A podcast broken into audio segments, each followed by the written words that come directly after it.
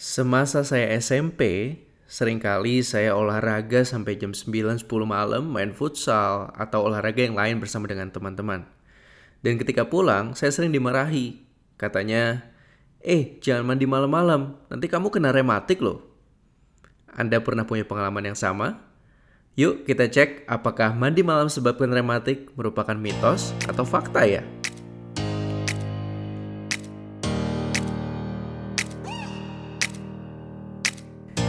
Hey halo pendengar, selamat datang di podcast Opnama, obrolan awam seputar medis. Bersama saya Dr. Marco Vidor yang akan menjawab pertanyaan Anda seputar kesehatan dan mengajak Anda untuk melihat lebih dekat mana mitos dan mana fakta di dunia kedokteran.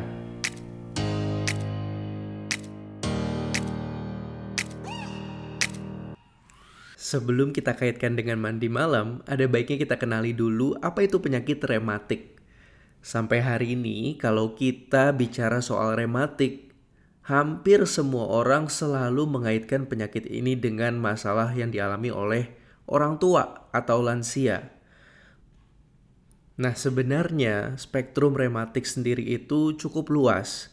Dari anak-anak, dewasa muda, sampai dengan orang tua, semua bisa kena rematik. Hanya saja jenis rematik yang mana. Saya ambil contoh, Orang tua sering terkena yang disebut dengan osteoartritis atau rematik yang disebabkan karena degenerasi atau penuaan pada persendian sehingga menimbulkan sakit dan sakit ini biasanya dirasakan pada bagian lutut. Pada dewasa muda ada juga jenis rematik, yaitu yang disebut dengan rheumatoid arthritis atau ankylosing spondylitis. Nah, kedua penyakit ini merupakan penyakit rematik autoimun atau autoimmune disorder di mana tubuh salah mengenali sendi sebagai lawan sehingga diserang. Dan perlahan tapi pasti sendi tersebut mengalami peradangan, terkikis, sampai akhirnya mengalami kerusakan. Gejalanya pun mirip-mirip, persendian akan bengkak dan menimbulkan nyeri yang hebat. Lalu mungkin Anda bertanya, memangnya anak-anak bisa juga kena rematik? Jawabannya bisa. Ada yang disebut dengan juvenile rheumatoid arthritis. Artinya jenis rematik yang mengenai anak-anak yang bahkan belum mencapai usia remaja. Pada anak-anak kecil juga ada satu kondisi yang dikenal dengan demam rematik, yaitu rematik yang dicetuskan oleh ada infeksi yang terjadi sebelumnya. Nah, dari pembicaraan singkat ini saja bisa kita lihat bahwa spektrum rematik itu sangat luas dan rematik tidak melulu berkaitan dengan lansia atau orang tua. Anda dan saya yang masih muda pun bisa kenal loh penyakit rematik.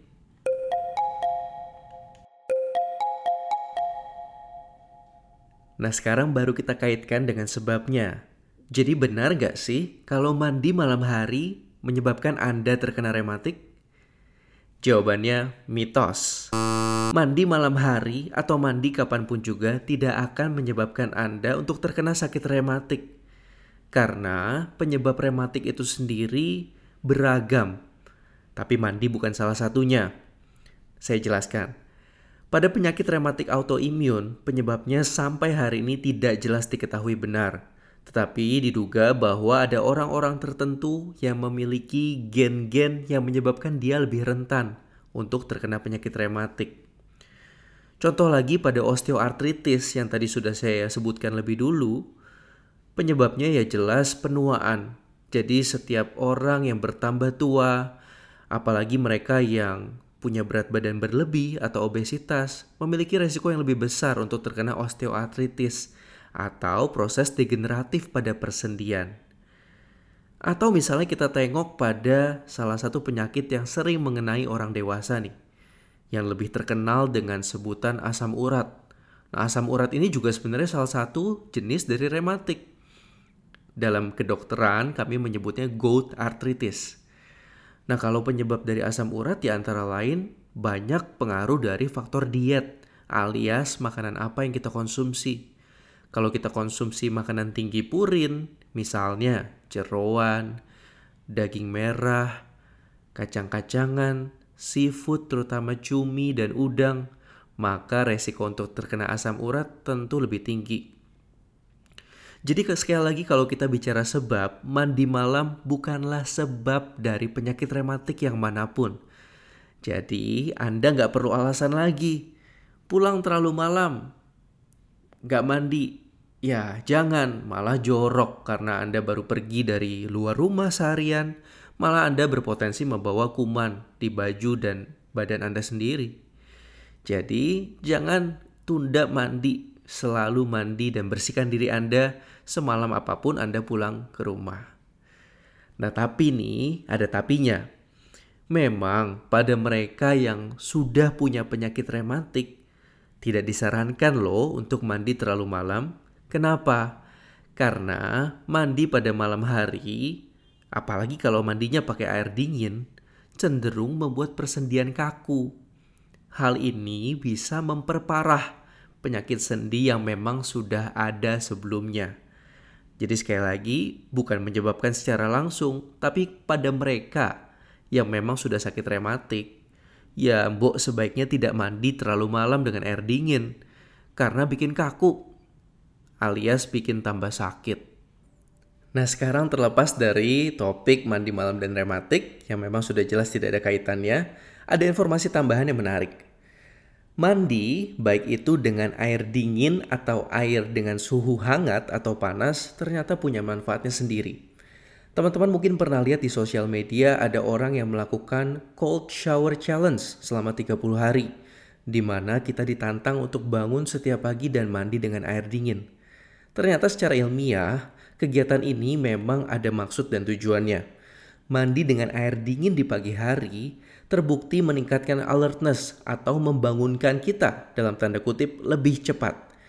Mandi dengan air dingin juga meningkatkan sirkulasi darah secara spontan karena tubuh berusaha mempertahankan suhu ideal dari tubuh. Pada atlet binaraga, mereka yang latihan dengan keras untuk membentuk otot dan uh, mencapai bentuk badan yang indah, mereka juga selalu berendam dengan air yang sangat dingin sesudah setiap sesi latihan mereka. Hal ini ditujukan untuk mengurangi kerusakan jaringan otot yang mungkin timbul saat mereka melakukan aktivitas angkat beban di gym. Jadi itu antara lain manfaat dari air dingin. Bahkan nih, mandi dengan air dingin juga diklaim bisa membuat kulit dan rambut kita kelihatan lebih cerah dan berkilau. Lalu bagaimana dengan air hangat? Nah, kalau memang kita sudah beraktivitas secara seharian, mungkin di antara aktivitas kita juga kita berolahraga. Kalau tadi saya sempat bilang bahwa sesudah olahraga disarankan untuk langsung berendam di air dingin, tapi kemudian untuk sesudah kita pulang dan kita akan beristirahat di malam hari, air hangat akan sangat membantu kita untuk merelaksasi otot-otot yang kita pakai di tubuh kita.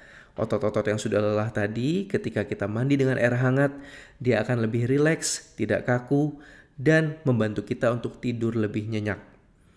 Nah, jadi ada waktu-waktu di mana air dingin lebih pas, ada waktu juga di mana air hangat lebih disarankan. Nah, bagi Anda penderita rematik, jangan mandi dengan air dingin di malam hari. Gunakan air hangat supaya tubuh Anda tidak menjadi semakin kaku, melainkan bisa lebih rileks. Sekian untuk episode kali ini, sampai jumpa di episode opname berikutnya.